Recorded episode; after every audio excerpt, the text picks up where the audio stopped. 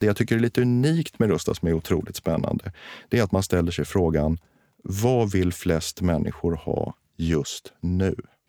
Och kan vi med vår värdekedja leverera ett överlägset pris på den produkten? När vi har tydliga svar på dem, då går vi in.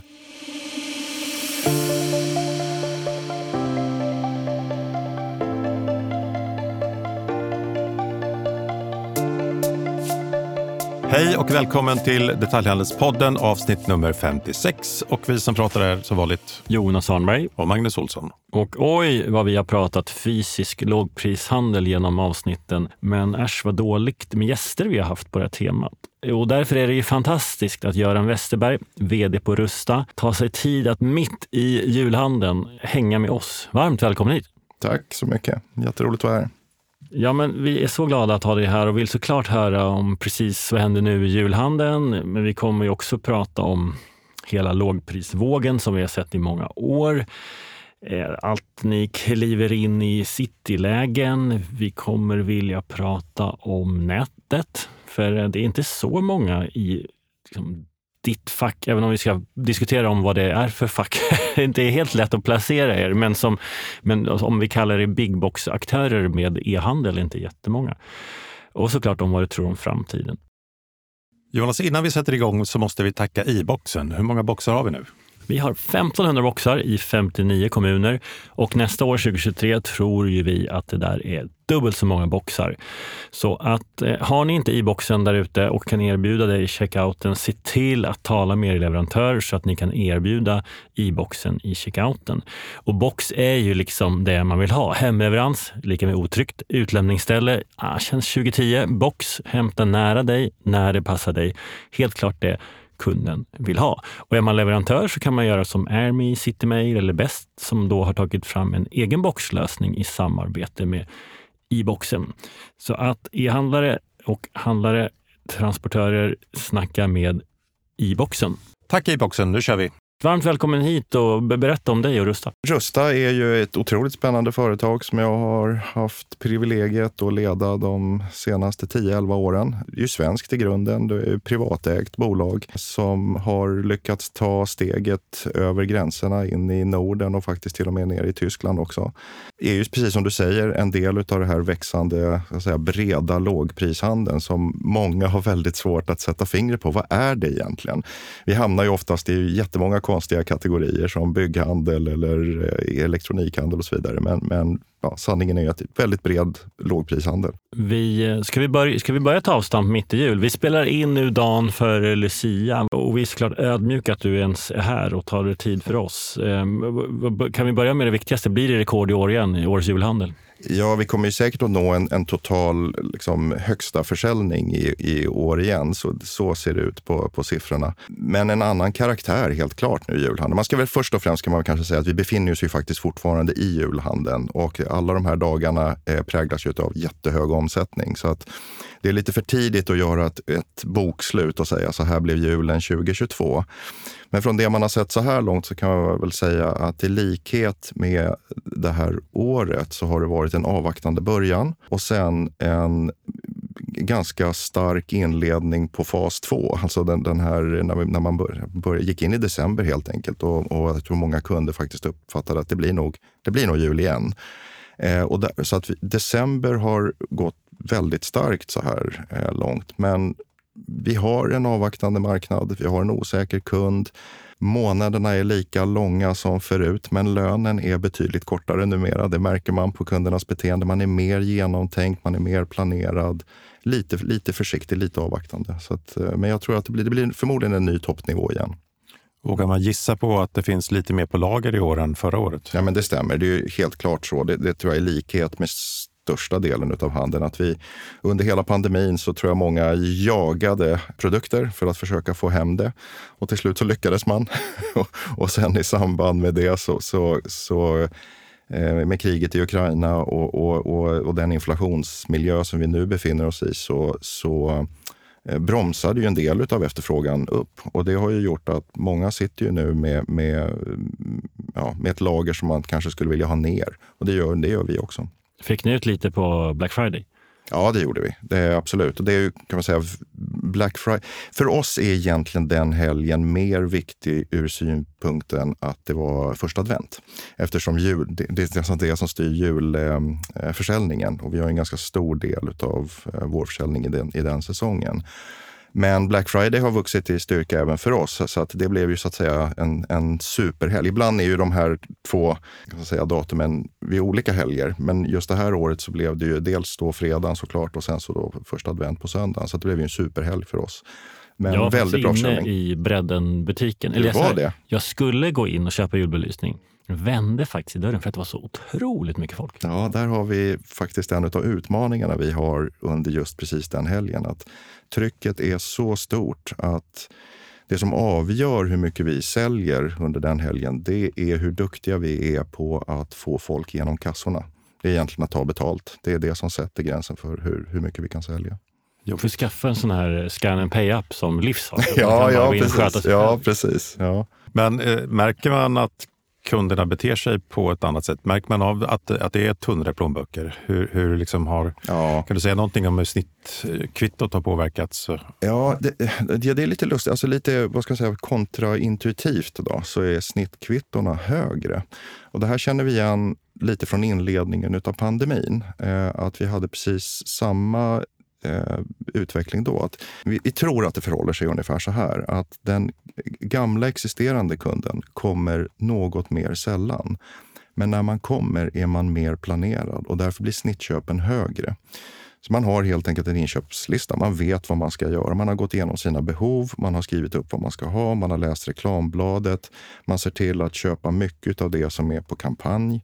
Eh, det andra vi ser är också att eh, produkter generellt då, som ligger längre ner i prisstegen, det säljer mer. Egentligen då under 100 kronor så har andelen i, vårt, i vår försäljning ökat medan sånt som ligger över 1000 kronor har minskat. Och sen så tror jag också att eh, man har, man har en, liksom en avvaktan. Alltså, eh, eh ja, som nu då till exempel efter jul. Eh, vi kunde ju se den julförsäljningen tidigare år att den började redan i, kunde ju börja i slutet på oktober och en ganska stor del av den skedde under november. Nu tror vi att mycket av det har hamnat senare. Att man är, man är mer här och nu i sina behov.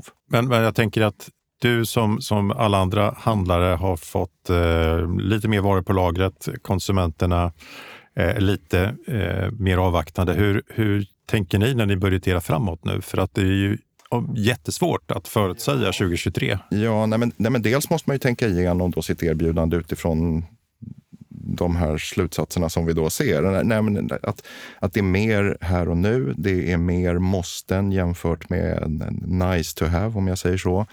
Eh, att eh, prispunkterna spelar stor roll, att man är, liksom, det är med på såna här eh, liksom lägre prispunkter. Och det gör ju ett avtryck i sortimentet. Samtidigt så måste man hantera det som finns på lagret där man kanske då har, har lite för mycket. Och sättet man hanterar det avgörs ju mycket av hur företaget mår i övrigt. En del har ju kanske då som, som bolag då betraktat lite tunnare plånböcker och måste hantera lagret och då tvingas till reor. Eh, och andra då som, som vi då lyckligtvis är då har, har en möjlighet att eh, liksom låta det här eh, ja, säljas ut över tid helt enkelt. Men det, men det är helt klart så att det, det, det, kommer att behöva ske en, dels en liten sortimentsförändring och, och dels en, en, en hälsosammare mix av lager jämfört med, med försäljning. Då. Hur sätter ni priser i det här läget? Om dina leverantörer har höjt priset till följd av ett nytt läge. Mm. Eh, hänger du med? Gör, gör som ICA och gänget att det är 17 procent upp? Liksom? Eller, eller tänker du att nu, håller vi, nu tar, har vi lite av vår marginal istället? Alltså skillnaden mellan oss då, till exempel en spelare som, som ICA, är ju att vi, vi har ju en låg prisposition som är väldigt, väldigt viktig för oss. Så, att, så att I vår värld så är det ju inte riktigt så enkelt. utan eh, I vårt kundlöfte så, så, så ligger det här med att vi ska ha, vi ska ha de lägsta priserna på jämförbar produkt. Eh, sen flyttas ju hela marknaden. Prispunkterna på hela marknaden flyttar ju upp och det betyder att det finns ett utrymme för oss att i viss mån då flytta efter. Men att kunna vältra över allt det här på kunden, det, det, det, är, det är svårt när man ska kombinera det med den här typen av prislöfte. Ska vi prata lite om synen på lågprissortiment eller lågprissegmentet? Eh, för det, vi har pratat om det mycket i den här podden och efter många år av tillväxt. Man pratar ju ofta väldigt mycket om e-handeln. Sannolikt är ju budgethandeln lika stor som e-handelns hela omsättning. Lite beroende på hur man definierar det. Men, men eh, och den här tillväxten nu som ju har fyllt upp handelsområden och köpcentrum med nya typer av lågprisaktörer. Vad, vad händer när vi går in i ett svagare konsumtionsklimat? Blir det ännu högre tryck eller börjar vi bli mätta på lågpris? Jag tror inte att vi är mätta än. Utan jag, jag, jag tror att lågprishandeln som andel utav, om du pratar Sverige, utav den totala handeln här är, är, är mindre faktiskt än vad vi, vad vi kan se i en del andra större eh, länder. Så att jag tror att den, den trenden, den här egentligen polariseringen mellan lyx och budget, den, den har pågått under väldigt lång tid. Men jag tror att vi kommer att se att den fortsätter under ganska lång tid. Eh, vad e-handeln har gjort är väl egentligen att den har exponerat skillnaden mellan ett, ett, ett lyxkoncept och, och, och ett lågbudgetprocess ännu mer. Alltså transparensen har ökat. Kunden har ju fått tillgång till mycket mer prisinformation och kan jämföra oändligt mycket mer effektivt idag än vad man kanske kunde göra för, för, för 10, 15, 20 år sedan. Så att eh, jag, har, jag har svårt att se att eh, vi nu skulle ha nått något slags eh, max. Sen eh, tycker jag det är intressant att titta på olika segment inom lågpris. För att det är lätt att klumpa ihop alla eh, under samma, liksom, i samma position. Men jag driver tesen att det finns åtminstone tre lågprispositioner där en är en, en, det som man skulle kunna kalla för budget med, med väldigt avskalade koncept. Jag tänker Biltema, ÖoB, Lidl. En ganska ruff butiksupplevelse. Sen har vi det jag kallar för skattjaktspositionen, där, där, dit man går för att eh, handla saker och ting som man inte vet att man behöver. Jag tänker Normal, eh, Åhléns Outlet till exempel. Man vet inte riktigt vad man har, fast man kan vara ganska säker på att man hittar någonting. Och sen den positionen som jag påstår att ni tillhör, det är Smart Buy och det är egentligen ett ett mer utvecklat koncept som ni delar tillsammans med Stadium Outlet eh, med lager 157 där man håller en, en låg prisbild men man vet vad ni har och eh, man har också blivit duktig på inom vissa kategorier så att man vet att ni har grejer för hemmet. Ehm, och man kan köpa samma sak om och om igen, vilket gör att man skapar trafik. Mm, ja, men det är en jättespännande analys tycker jag. För att lite det vi, om man, om man, tar, man börjar då med att så här, bena ut lite grann detaljhandeln. Så att de allra flesta, enligt min sätt att se på det då, de allra flesta detaljhandelskoncept som existerar idag är specialister. Vi har Ikea för möbler, vi har Ica för mat. Det, det, det, eh, liksom, det, är, man har gått in på ett område. Mode, bilar, elektronik och så vidare. Rusta passar ju inte ramen som vi var inne här på lite tidigare i och med att vi har väldigt mycket av väldigt många olika produktkategorier. Eh, I det så försöker vi faktiskt, så som vi tänker, adressera åtminstone två av de här eh, kategorierna som du pratar Dels det som du säger, smart buy, alltså att vi har ett destinationstänk. Att vi har ett antal kategorier, hälsa och skönhet, heminredning, gör det själv och så vidare, där vi under lång tid har byggt upp stora volymer och en bra eh, eh, pris produktposition. Kunderna vet att man kommer dit. Men den lustfyllda jakten på fynd, det oväntade, det där som finns i nuet, den nya trenden eller eh, kanske varumärket på, på den där köksattiraljen som jag helt plötsligt hittar för halva priset på Rusta. Den delen av vårt koncept är jätteviktig också, för det, det, det är den som eh, det är den som sätter leendet på kunden. Det som gör att det blir en snackis. Att jag, gärna, jag, kanske, jag kanske skryter lite extra till, till mina grannar för att jag hittade just den här till det här fantastiska priset.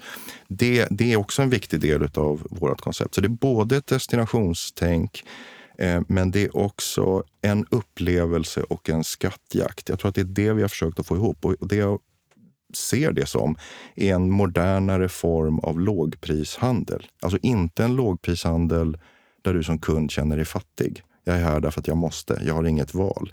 Utan jag väljer att komma hit. Trots att jag kanske har till och med råd att gå någon annanstans så är Rusta kul, lättillgängligt, jag förstår vad jag ska handla, jag kan vara planerad och jag kan fylla väldigt många olika syften under ett möte. Hela lågprishandeln är väl i någon form av transformation i hur kunden ser på det. Om man jämför med så här begagnat handeln, när, när vi hade gula tidningen så var det ju, kändes det lite så här halvsunkigt att köpa begagnat. I alla fall för en del kategorier, medan det idag är smart.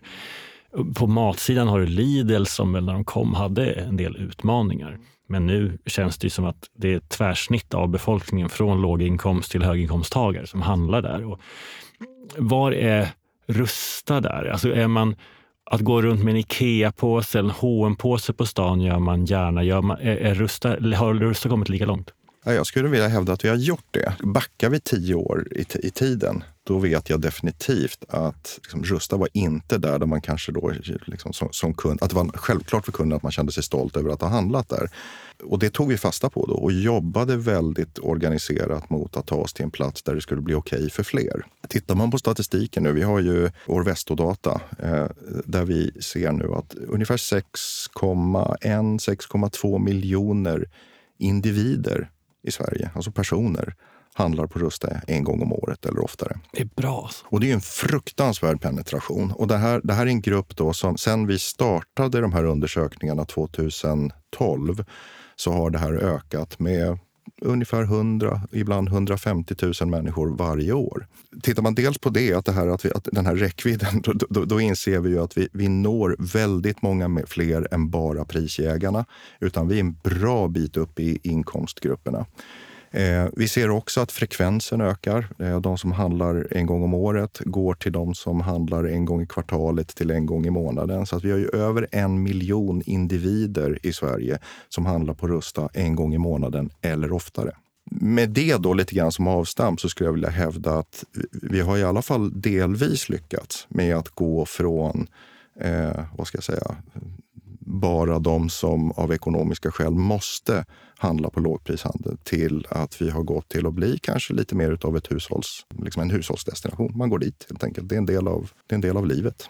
Och ultimata beviset på det är ju att ni flyttade in bredvid NK här om ja, året. Just det. Även om ja. vi förstår att det är ett rivningskontrakt och att det nu stänger. Men kan, kan du inte berätta om vad, hur tänkte ni? Ja, det var jätteroligt. Jag blev uppringd eh, utav en fastighetsägare som hade då det här rivningskontraktet. Eh, det vill säga det är en fastighet som, som så att säga fanns tillgänglig men som befann sig då i en, i en, en process där man skulle, man skulle bygga om helt enkelt den här byggnaden som låg vägg i vägg med NK. Det är då man som fastighetsägare vågar experimentera, ja, när man liksom ja, lätt kan bli av med någon. ja. Eh, och det tyckte jag lät jättespännande såklart. Eh, inte bara på grund av adressen utan på grund av att vi, vi, eh, vi under ganska lång tid faktiskt gärna har velat komma åt innerstadskunden. Vår traditionella kund är ju, det är en bilburen kund som tar sig till externhandelscenter mycket av liksom befolkningen som vi inte kommer åt, ja, men det är ju de som bor inne i citykärnorna. Så det, det, var väl, det var väl det som gjorde att jag omedelbart blev intresserad. Sen när jag fick klart för mig att det här låg vägg i vägg med NK så, så blev ju det nästan, vad ska man säga, det blev ju symboliskt över den här polariseringen lite grann. Så. Eh, det blev ju extra roligt och det var såklart väldigt många på Rusta eh, bland våra medarbetare som tyckte att det var lite bra för själen. Sådär. Så att vi skrev kontrakt på det där bara ett par veckor senare och ytterligare någon månad efter det så öppnade vi butiken. Och eh, det blev ju det blev en strålande succé. Vi hade 700-800 meter kö från då Regeringsgatan 42 som det där låg på, runt och ner hörnet, eh, nästan hela vägen ner till Norrlandsgatan.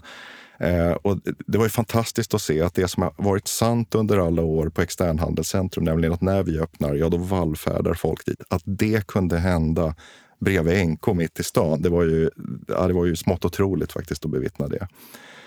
Eh, det roliga var att eh, precis i början så kan man väl säga att NK eh, inte, kanske inte var jätteglada över att vi hamnade precis bredvid dem. Där. Så det var lätt att uppfatta situationen så i alla fall på med den eh, meningsutbyte meningsutbytet som vi hade då. Men ja, det där lugnade ner sig därför att som vi förstod det så hade de några av de, deras bästa eh, eh, besökarantal när vi öppnade. Så att det betyder ju att vi, vi kan ju faktiskt eh, fungera väldigt väl i symbios. Vi, vi är generellt väldigt duktiga på att driva trafik och det brukar smitta av sig till de handelsområden och de grannar som vi har där. Så att lyx och budget kan nog faktiskt vara goda grannar. Det där ser man ju också, inte riktigt perfekt liknelse, men Mall of Scandinavia som inledningsvis hade en ambition om att ha, eller inledningsvis hade mer premium och, in, och en tanke om att inte ha budget.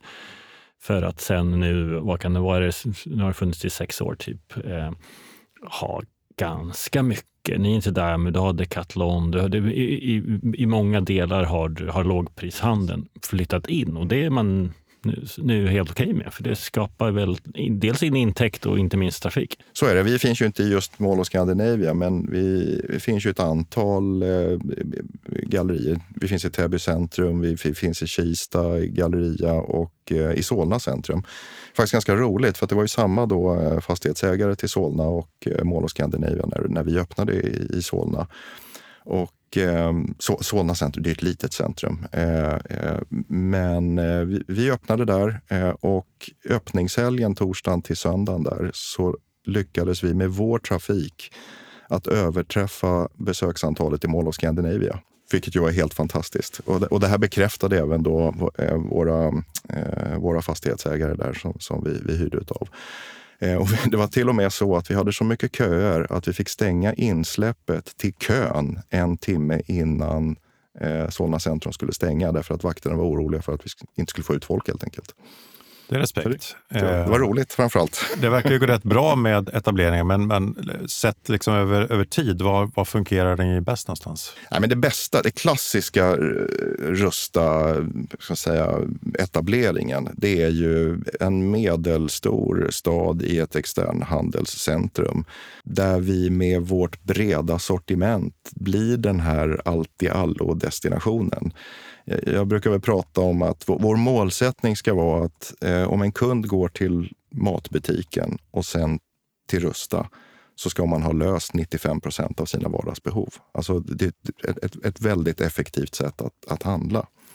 Eh, så att vi, vi mår ju oftast väldigt bra när vi hamnar med eh, andra, till exempel matbutiker, som ju också är duktiga på att driva trafik och gärna då i, i lågprissegmentet. Det, det är en väldigt god granne till oss.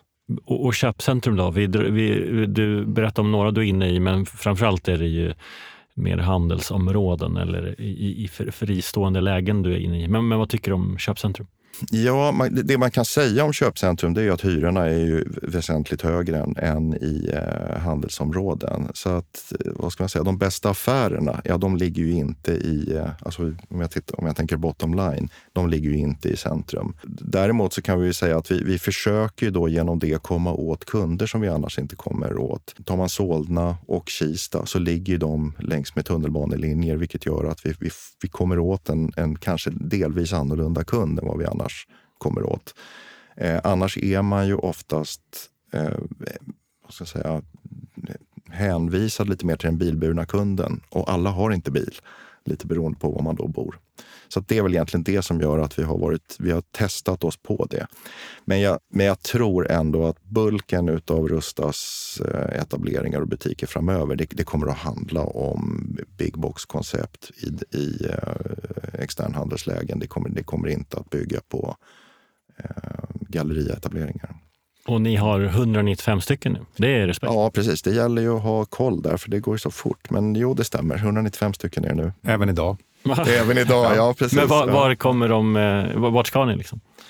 Ja, under nästa år nu så ska vi ju, dels ska vi öppna fem stycken i Tyskland, eh, är det ju bestämt. Eh, så det blir ju, det blir ju en ganska stor satsning. Vi har ju sex varuhus där sedan tidigare. Vi har ju valt att skynda långsamt på den här stora marknaden. Eh, så att fem till, det är, en, det är, en väsentligt, det är ett väsentligt steg framåt och också kanske en, en fingervisning om hur mycket vi tror på den marknaden.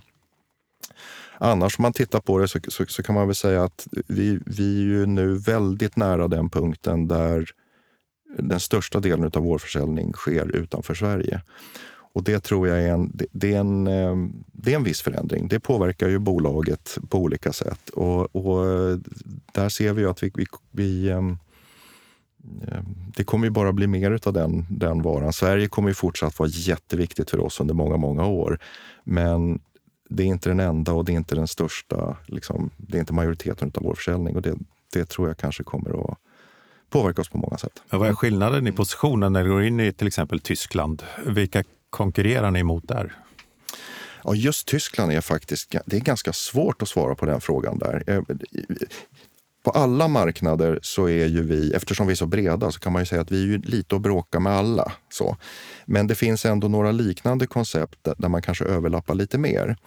Eh, I Tyskland som ju är en jättemarknad som är enormt duktiga på detaljhandel med många både stora eh, internationella bolag men också mindre regionala tyska bolag så är den bilden också ganska, eh, ganska svår att svara på. Därför att vi slåss med så otroligt många. Men det finns duktiga koncept. Dels har vi holländska Action som finns där som är ett mycket mindre koncept men ett tydligt lågpriskoncept, en snabbväxare. Eh, vi har också tyska eh, koncept som Tedox, Poco och så vidare som har då ja, ett sortiment som sträcker sig då från heminredning, ganska mycket säsong, en hel del gör det själv och så vidare. Men, men, men många duktiga. Jag var eh, i samtal med en annan kedja inom lågprissegmentet som eh, formulerade sig så här att vår affärsidé är eh, att inte ha ett sortimentslöfte, utan vår affärsidé är att ha ett kundlöfte. Tittar man på, på er utifrån, med tanke på att ni som du säger också konkurrerar med alla, eh, hur, har ni samma tanke? Ja, alltså vi, vi har inte ett sortimentslöfte i den meningen att vi säger att vi kommer alltid att sälja den ena eller den andra varan. Utan vårt kundlöfte ser ut så att vad vi, vad vi lovar kunder, alltså det, det de facto vårt kundlöfte är att vi ska göra det enkelt att förnya och fylla på hemma, alltid till överraskande låga priser. Och vad det innebär är ju dels eh, det enklaste sättet för oss att förklara vårt otroligt breda sortiment, det är just förnya och fylla på. Eh, enkel förnyelse, måla om en vägg, eh, hänga upp nya gardiner, eh, kuddar i soffan, eh, det är jul, eh, julbelysning, alltså den typen av förnyelse.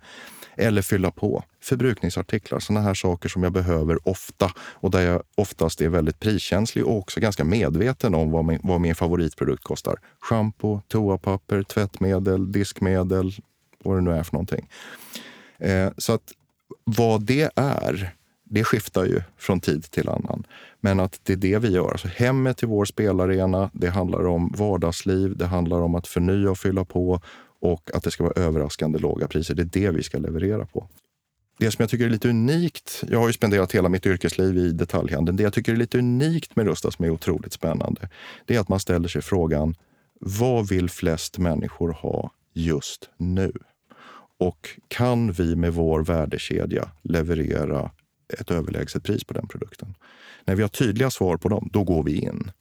Och Det gör att eh, det, dels det löftet som vi jobbar emot, men det är också så vi mäter och följer upp.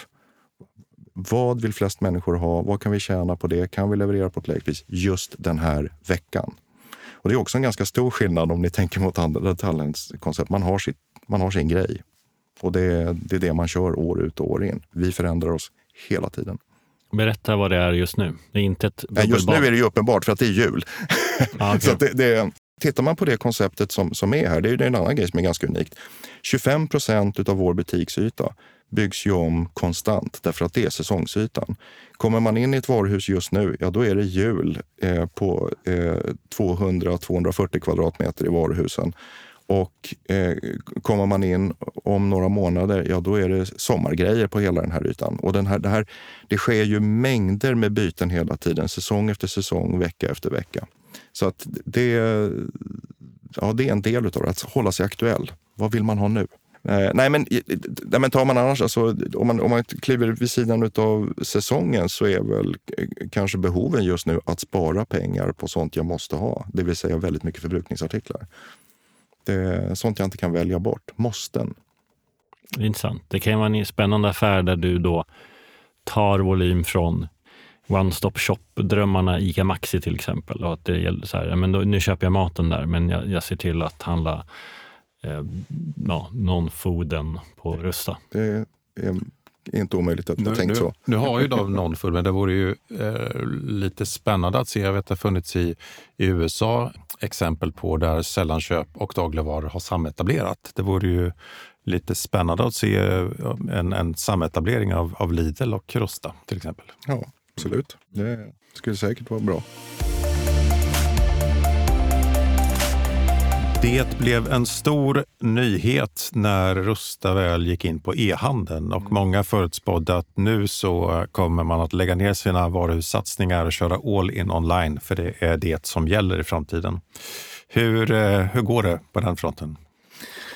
Ja, alltså först lite då historiebeskrivning. Jag tror att vi, vi var ju rätt tveksamma faktiskt till om vi överhuvudtaget skulle gå in eh, på e-handeln. Du tror inte på internet?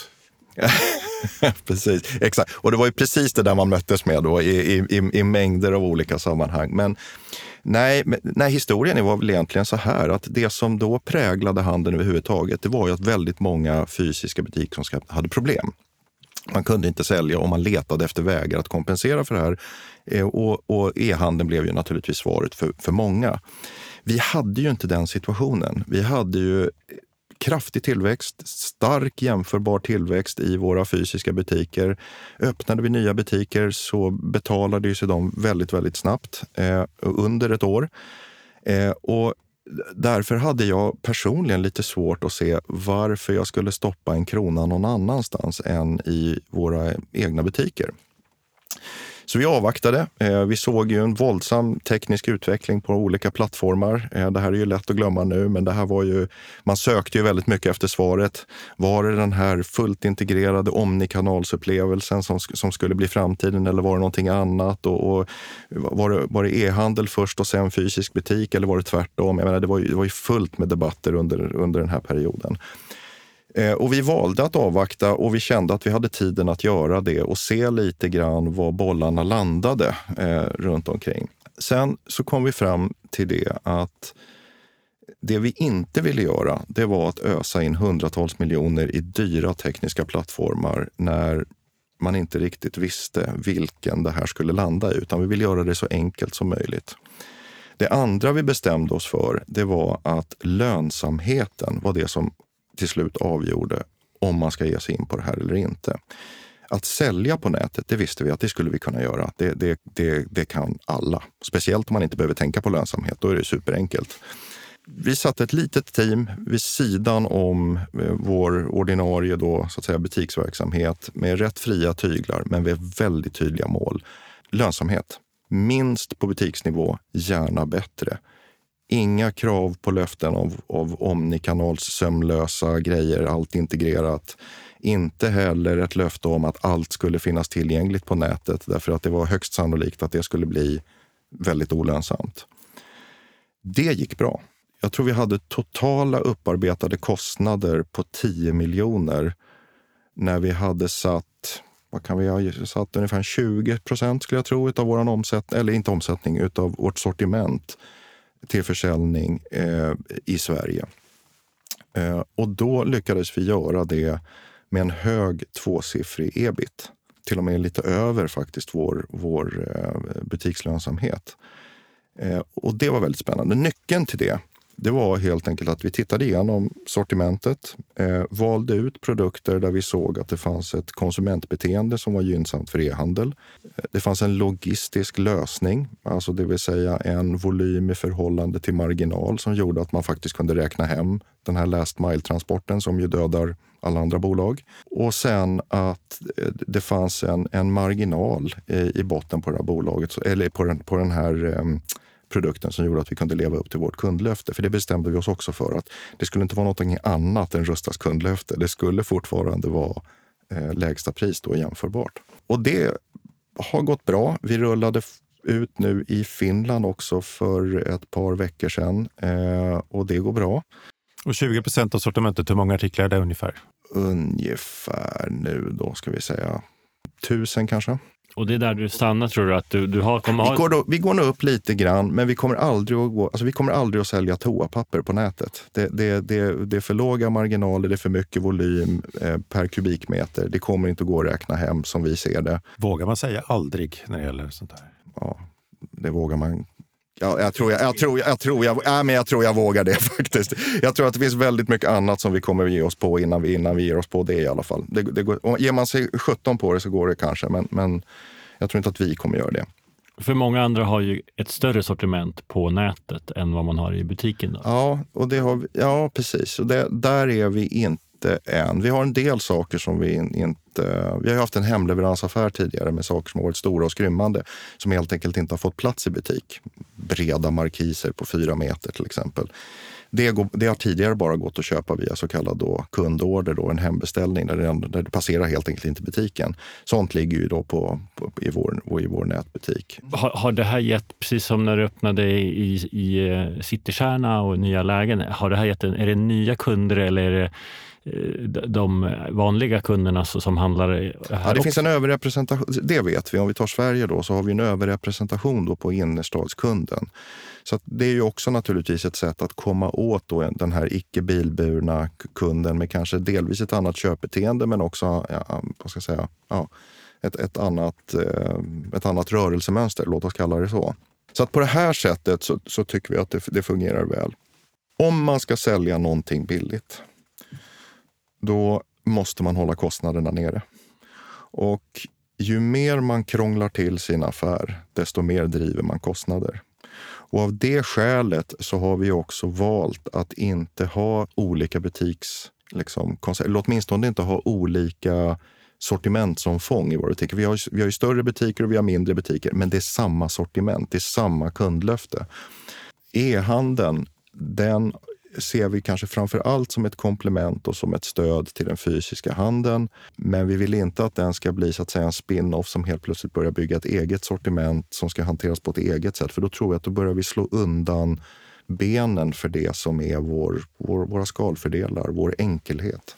Och så tycks ju dina eh, goda grannar i handelsområdena också tänka. Alltså att det, det är inte så många big box-aktörer eller lågprisaktörer som har e-handel. Nej, och det, det, är väl egentligen en... Eh, det är många som liksom kanske sprang in i det här, men jag, jag tror ändå att ekonomiska fundamenta till slut alltid vinner.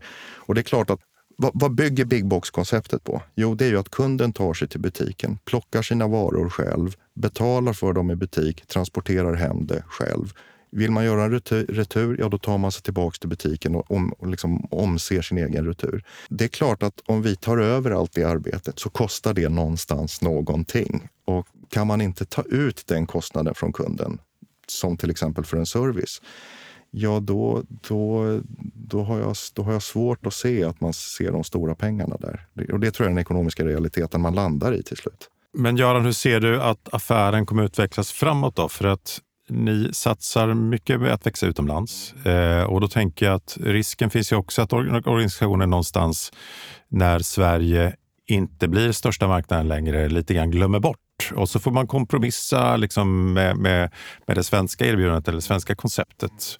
Eh, du har någonstans förr eller senare också etablerat färdigt i ditt normala koncept.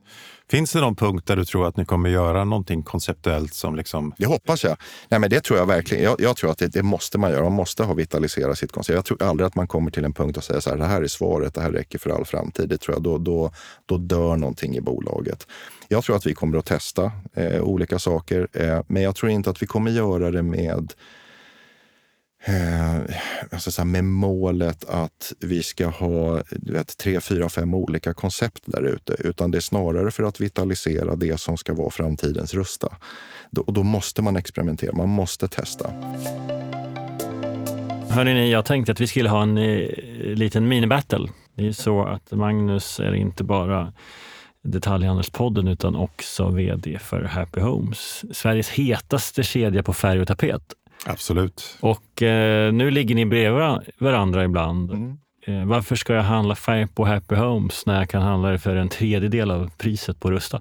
För det första så får du lite grann med osanning där du anger prispunkten. Jag tycker, för det första tycker jag att det är väldigt tacknämligt av Göran och hans gäng att driva intresset för heminredning eh, så mycket som gör att marknaden växer totalt och gör det till priser som inspirerar många att börja med sina projekt. Men sen så har ju ni också gått in på direktkonkurrens med, med färgfackhandeln och gjort det på ett, ett väldigt lyckat sätt. Men vi har ju då också svarat med att tagit fram instegsprodukter som faktiskt håller samma prisbild.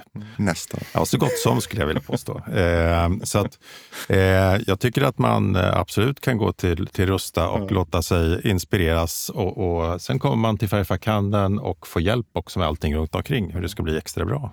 Nej, men jag tycker, det, det är egentligen, här har vi ytterligare ett sånt här exempel på där generalisten möter specialisten. För det, här, det, det, det är ett typexempel på det, färghandel. Då, att man har fackhandel där man har eh, liksom, miljoner möjligheter till att inte vet jag, bryta kalkulörer och, och, och så vidare och specialfärger för allt möjligt. Rustas offert bygger ju på någonting annat. Vi går ju på det som de allra flesta behöver. Och vi går på de, så att säga, de trendigaste färgerna just nu. Sen, sen är det några miljoner eh, nyanser som vi inte har, men vi kanske har de 15-20 som de flesta vill ha och, det, och där eh, så att säga, skruvar vi fast oss. Ni är grymma och som sagt, ni trivs ju bra bredvid varandra. Vi har ju pratat mycket e-handel i den här podden eh, och vi har ju ändå en tes om att eh, e-handeln fortsätter att växa, vilket ju också kan innebära att dina kollegor eh, tappar mark och i vissa fall också får, får stänga vissa av sina butiker. Vad tror du är de stora skillnaderna i, i hur man etablerar och hur man drar trafik till köpcentrum i ett läge där e-handeln kanske har tagit ytterligare ett språng framåt? Mm. Alltså ju- just, nu, just nu så är det ju inte riktigt det man ser, att, att e-handeln vinner ny mark och att fysiskt backar. Du Utan, tänker som kunden nu, här och nu? Ja, nej, men lite, ja, men det, dels om man tittar på det nu. Jag tror, jag tror att pandemin eh, drev ju på e-handeln ganska mycket. En del av det bottnar kanske inte kundbeteendet i riktigt, utan igen då, jag, jag tror ju väldigt mycket på ekonomisk fundamenta och i en tid där ganska många människor har haft gott om tid och också ganska gott om pengar därför att man inte har rest eller man har inte, man har inte gjort av med pengar på det man brukade. Eh, då var kanske prislappen lite mindre viktig. Men den miljö som vi nu återigen börjar befinna oss i, där prislappen är sjukt billig, ja, det betyder att man jämför väldigt mycket. Och då tror jag faktiskt att eh, liksom effektiv eh, fysisk varuhandel slår e-handeln. Eh, så att det ska jag säga, det, det är nog mitt exhibit A. Sådär, att, att jag tror ändå att det, det gör ändå att f- liksom, fysisk eh, handel kommer att fortsätta vara ganska livskraftig. I alla fall de som gör ett bra jobb och som har en tydlig position. Men jag tänker att, att eh, eh, vi har ju sett butiksdöd och vi har sett att butiker har slagit igen, vilket gör att det är en del djupa sår i flera köpcentrum. Eh, man tänker sig att det finns vissa kategorier i alla fall som kommer att fortsätta att, att behöva stänga butiker, till exempel mode. Hur, hur gör det för mixen liksom i köpcentrum och, och vad, hur påverkar det möjligheten att dra trafik? Alltså jag tror ju, kanske då tyvärr för vissa då, att det är ju, det är ju de, många av de här koncepten som har otydliga positioner. Man är varken eller. Och, och jag tror också att det är en stor del av specialisthandeln där det bara finns plats för de som är riktigt duktiga. Det är de som kommer att vara kvar. Eh, sen är det nog så att eh, mat kommer att finnas kvar för alla kommer att vakna upp varje morgon och vara hungriga. Det, fin- det, det finns ett behov av det. Och sen tror jag just det här med att eh, vad ska jag säga, lojaliteten till en viss kanal sjunker i takt med att plånboken blir tunnare. Och det bör spela generalister eh, i händerna och speciellt om du har en tydlig lågprisposition. Så mycket möjligt att det är så att det blir kanske ett lite tunnare urval i, i eh, eh, nu, nu tänker jag högt, men ett lite tunnare urval i de här eh, handelsområdena. Men för, för egen del så, så ser jag inte ett stort hot. Jag, jag tror att vi kommer att ha ganska bra framdrift även i de här eh, områdena. Det har ju lite grann att göra också med hur kunder värdesätter sin egen tid. Alltså ju bekvämare man är, desto mer prissätter jag min egen tid. Min tid är värd jättemycket, alltså kan jag lägga pengar på bekvämlighet. Få grejerna hemtransporterade. Men i en sån här miljö, ja då tänker jag ju, när jag ändå är på väg till jobbet eller mathandeln, då, då är jag mer genomtänkt och så, gör, och så, så att säga, uppfyller jag fler behov samtidigt. Eh, och det gör att jag tror att det finns en livskraft ändå vid de här knutpunkterna. Vi har ju sett under de senaste åren så är ju e-handel och lågpris är två kanaler eller segment som ju har utklassat eh, tillväxten för genomsnittet. Vilken tror du kommer ha växt eh, snabbast de närmsta fem åren? Ja, det, är svårt, det är ju jättesvårt att säga. Men, men jag, jag kan väl säga så att jag tror att båda kommer att växa. Eh, och där jag känner mig mest trygg med att lönsamheten finns kvar, det är väl ändå tror jag, lågprishandeln. Eh, sen, sen, sen om man tittar på Ja, men om man går ut lite utanför då. I, i, i Sverige här så, så, så, finns ju, vi har ju nämnt ett antal. Det, fin, det finns ett ÖB, det finns ett Dollarstore, det finns ett Normal och det finns en, alla är lite olika. Men det är många som är liksom säga, delvis i alla fall på samma arena. Eh, finns det plats kvar? Ja, jag tror det. För tittar man då i våra grannländer i, i, eh, i Finland och Norge till exempel så har man ju då också lågpriskoncept där.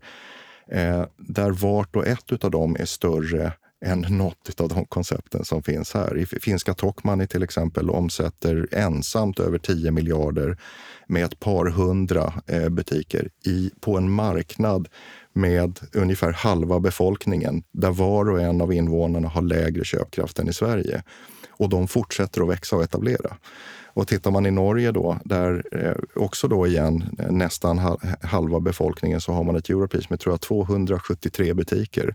Eh, och de ser fortfarande möjligheter att öka. Och sen finns vi där och så finns en massa andra koncept. Så att om de två sakerna är, är, är sanna, ja, då, då tror jag inte att vi har nått full etablering här i, här i Sverige heller. Det tror inte jag heller. Det är ett väldigt intressant svar, för det innebär ju att om vi tittar på nätet så tror vi att det kommer att fortsätta att ta andelar. Men det kommer vara färre och större aktörer. Ja. Den tiden som har varit har väldigt tydligt att det blir dyrt. Och, konkurrensen är enorm. Det är dyrt med Google, det är dyrt att synas och syns du inte så finns du inte.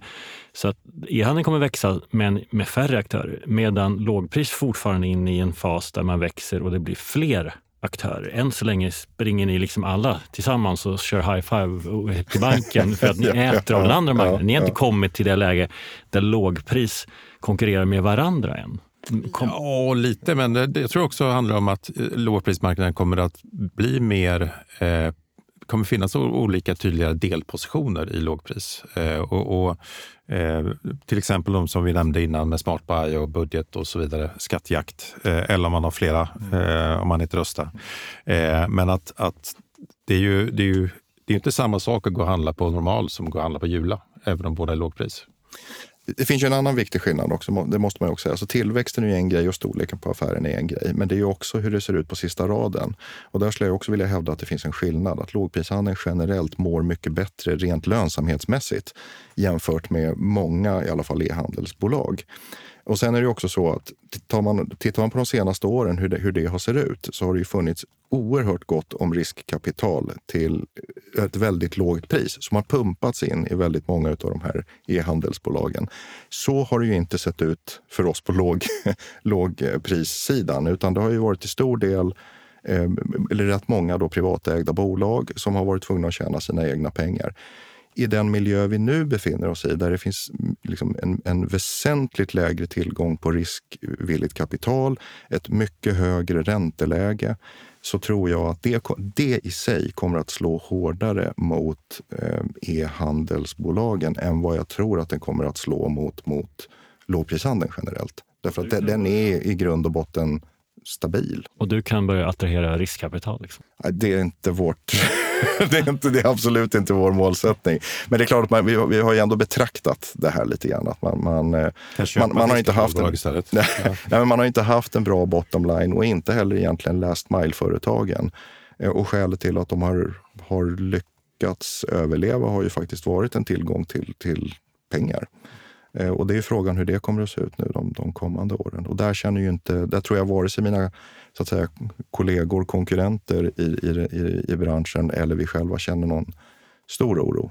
Välpositionerade i högkonjunktur, möjligtvis ännu mer välpositionerade i lågkonjunktur som vi nu har framför oss. Men vad tror du att Rusta kommer finnas om fem år? Hur ser det ut då?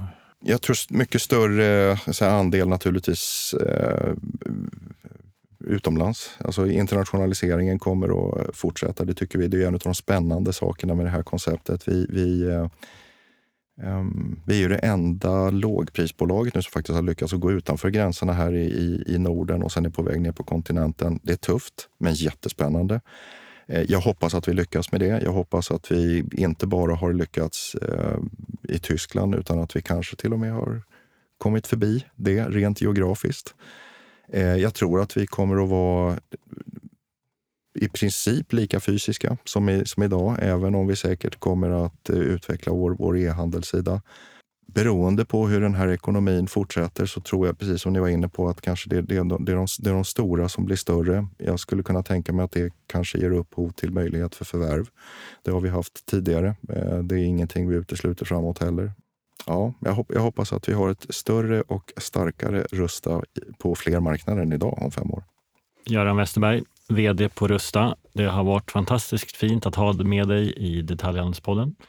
Tack, jättetrevligt att vara här. Lycka till att eh, ta julhandeln i mål nu och till alla som lyssnar på det här avsnittet, även om vi inte är framme vid jul eh, när vi spelar in det här, så får vi önska en riktigt god jul och tack för att ni har varit med oss den här säsongen. Tack så mycket. Hej då. Hej då.